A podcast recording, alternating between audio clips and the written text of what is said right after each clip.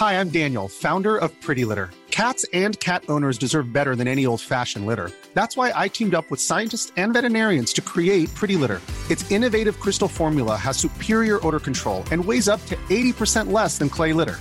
Pretty Litter even monitors health by changing colors to help detect early signs of potential illness. It's the world's smartest kitty litter.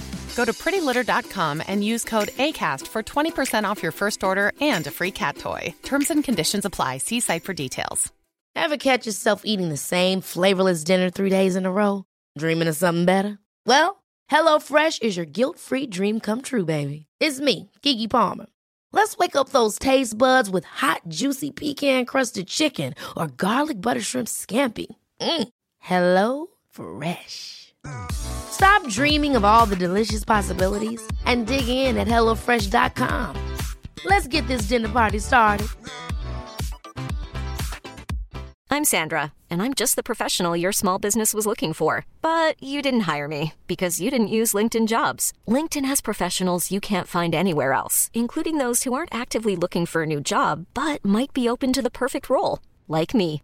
In a given month, over 70% of LinkedIn users don't visit other leading job sites. So if you're not looking on LinkedIn, you'll miss out on great candidates like Sandra. Start hiring professionals like a professional. Post your free job on linkedin.com/achieve slash achieve today.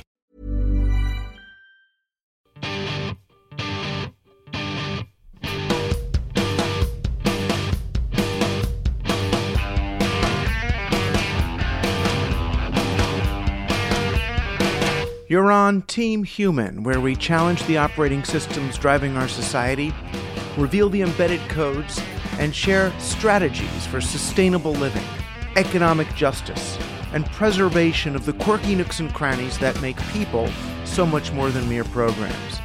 This is where the conscious beats the automatic, an intervention by people on behalf of people. I'm Douglas Rushkoff, and I'm on Team Human. Today we're doing a special post election episode of Team Human. So I'll admit I was as sick as anybody at around midnight when it became clear that Hillary Clinton was going to lose the campaign and Trump was about to become the president elect. But I can't say I didn't see it coming. And I want to pose that this may not be a pure tragedy, but instead could actually be an opportunity for the left, for the worker, to seize the day.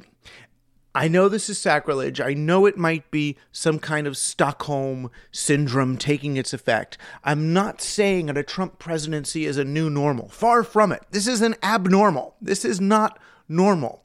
But it may also portend an opportunity, an opening for us to advance our agenda, even if people don't know it's our agenda. In other words, the red state that we're now in may actually provide an opening for the workers' economy, for a bottom up economic transformation of unprecedented magnitude. The only thing we may have to reckon with is what if the right gets the credit for it? Is that okay? What if they get credit for what's about to happen? So I understand this is an awful thing that happened, right? Awful thing. And I see the kids, I see my my comrades, my my my fellows in the street marching, shouting things at Trump Tower. This is not our president and all that. And and I, I part of me understands that and and cheers them on, but part of me feels like this is the wrong tack. This is the wrong approach to this situation. It may not be time to whine and scream and be so upset about this, but rather to seize the moment of opportunity. I mean, I don't feel Trump won any more than the left lost. And this was a loss 50 years in the making. You know, the only invitation I got to participate in the Hillary Clinton campaign was an email inviting me to a fundraiser where I could meet Chelsea Clinton if I paid $1,000. I could get a picture with Chelsea Clinton if I paid $2,000, and I could sit in a tent and watch Chelsea Clinton speak if I paid $500. That's the invitation to participate in a new government in in in democratic politics that's the invitation. That's not an invitation at all. That's a restatement of the pay to play philosophy that has plagued the democratic party for many years now and there have been opportunities for that party for the left to accept our participation. The World Trade Organization protests, the WTO protests of Seattle, should have been a wake up call to the left to say, oh my gosh, there's energy, there's workers, there's young people, they're ready. Were we invited? No. We had the Occupy movement, which Obama ignored. This was the president that told us we are the thing, we are the change we've been waiting for who did not invite us into his organization. He didn't invite us to participate. He bailed out the banks, but he didn't invite us. He didn't send out PDFs to all the small towns in America and teach us how to do local currencies, how to create favor banks, how to do local economic development. No. He bailed out the banks and expected them to then lend money to companies who would then build factories, who would then hire us as employees. That's not promoting labor, that's promoting a certain kind of funded employment. You know, the Bernie Sanders happened. And Bernie Sanders, we saw Bernie Sanders was intentionally rejected by the Democratic Party because it wasn't his turn, because he wasn't in the establishment.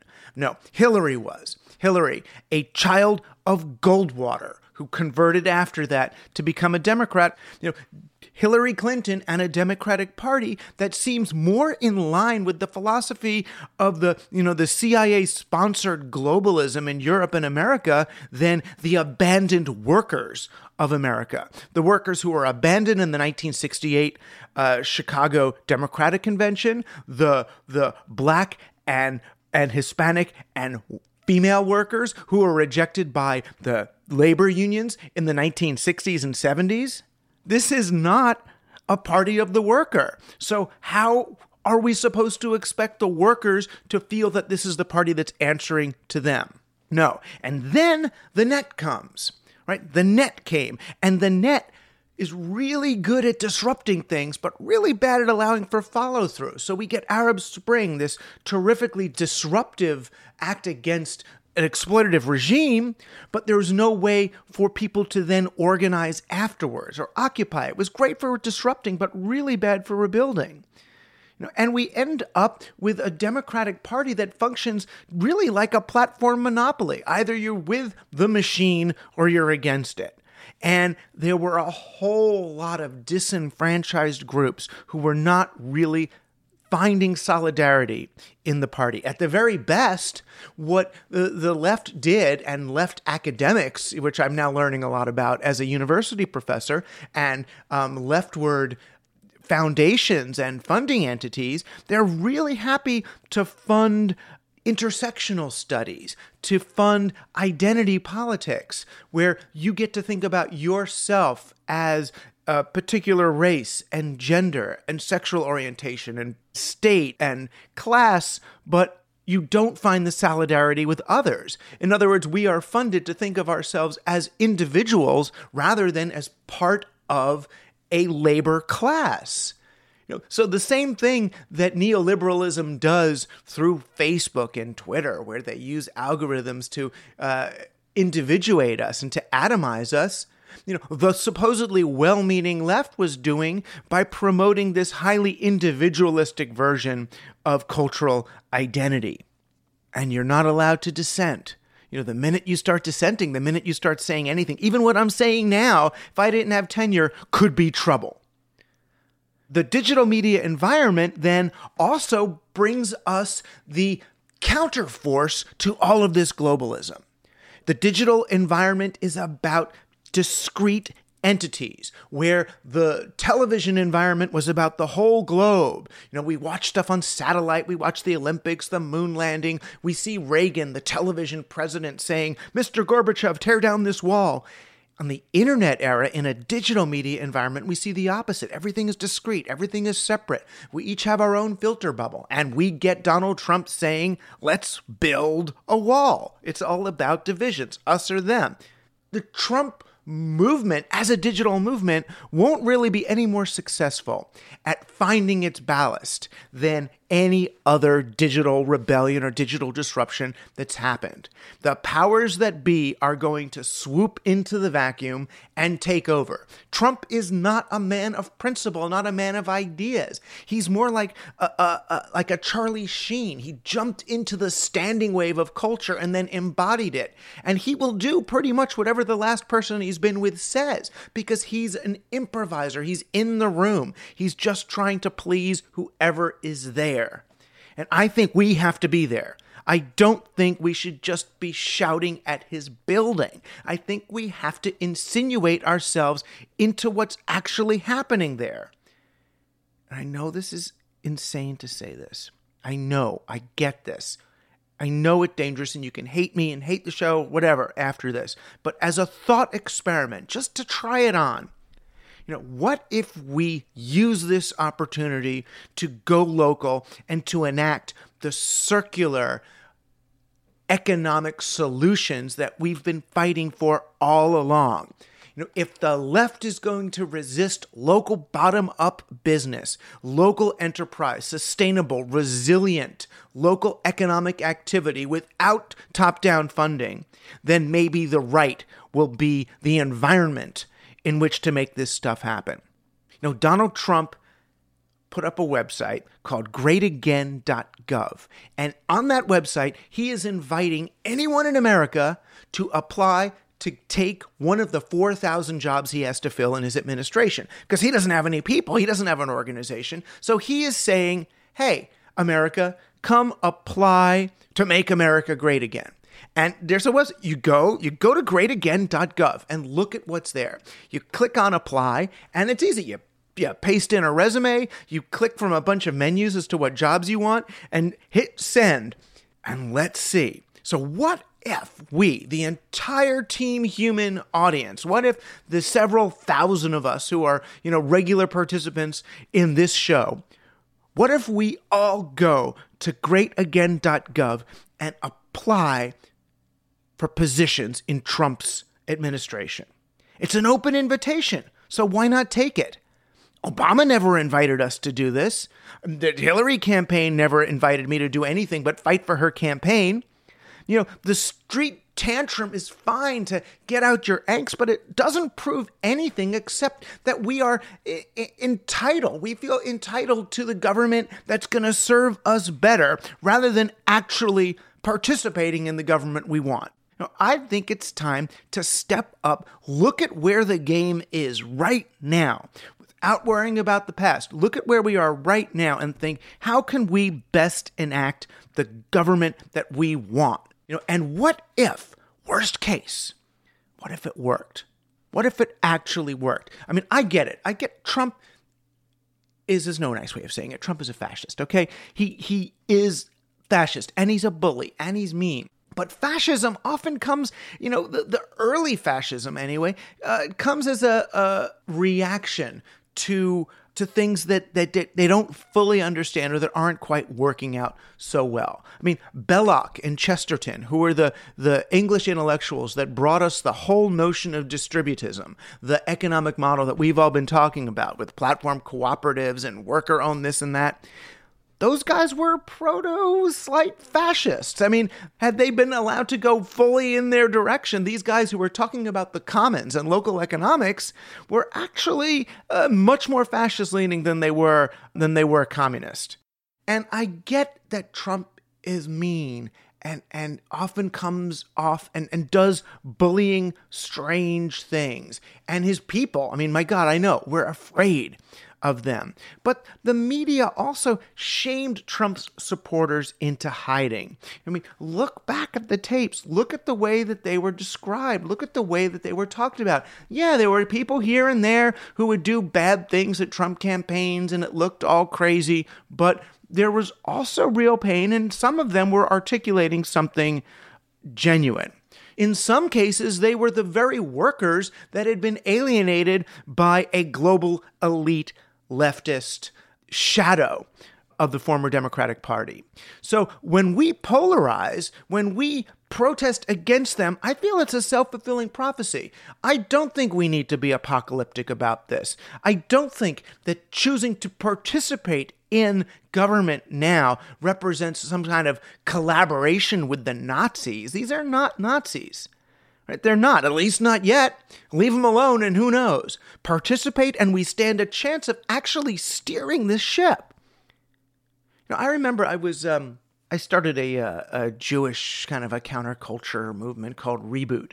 Uh, gosh, maybe a decade ago, and the guy who funded it, um, this old big Jewish philanthropist, he was having some second thoughts about the direction that this whole movement was going. It seemed a bit too open source for him.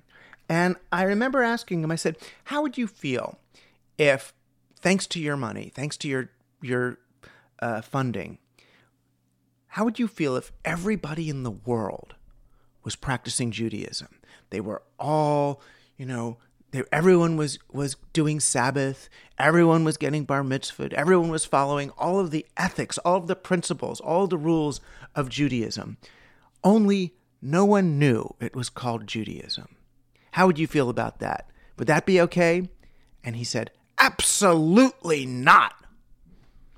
And that's when I realized he didn't really care, right? He cared more about the name. He cared more about Judaism getting the credit for global ethics and equality rather than it actually happening.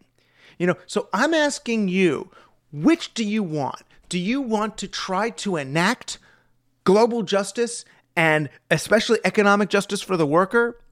Or are you just dead set on keeping credit? Like, this is the question, I guess. Are you okay with everything we want to have happen happening, but the right getting credit for it? But Donald Trump getting credit for it? At this point, I think things are so dire, I don't care who gets credit for it. I just want to be able to make change. I figure, best case, we get in this administration, we can actually set policy and steer this thing where we want it to. Worst case, if it really turns into a fascist, horrible, apocalyptic uh, administration, then at least we can play the role of Schindler. At least we can monkey wrench the thing from the inside and try to slow down the engines until we can get someone more sane in office. I, I encourage you at least do this thought experiment with me. Think about whether you want to apply, whether we should all apply, thousands of us apply to be in that administration. Worst case, if he says no, at least we have proof that his invitation wasn't valid, and we can continue working from the outside as we always have. You've been listening to a special election episode of Team Human coming to you alive from the Basement Laboratory for Digital Humanism at CUNY Queens College and online at teamhuman.fm. Thanks for joining us. We'll be back next week with new strategies for human intervention in the machine. That's all I'm asking. The show is produced and edited by Stephen Bartolome. I'm Douglas Rushkoff. Come visit us at teamhuman.fm, where you'll find more information about our supporters and guests the work they're doing, resources to get involved, and ways to find the others. Team Human, our last best hope for peeps.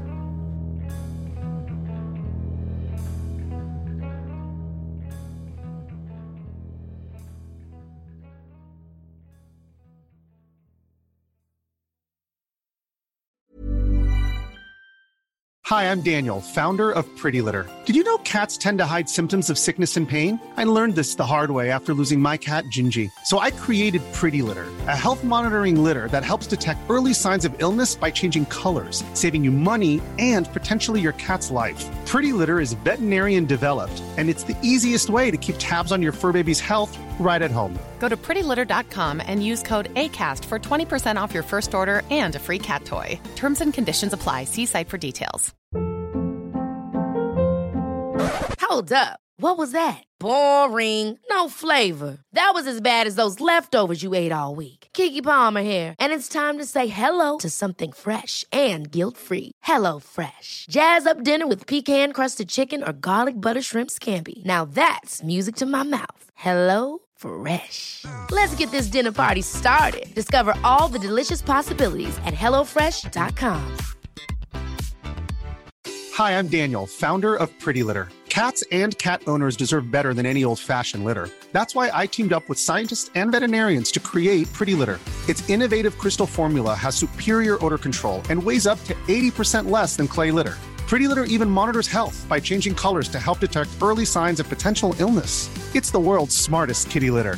Go to prettylitter.com and use code ACAST for 20% off your first order and a free cat toy. Terms and conditions apply. See site for details.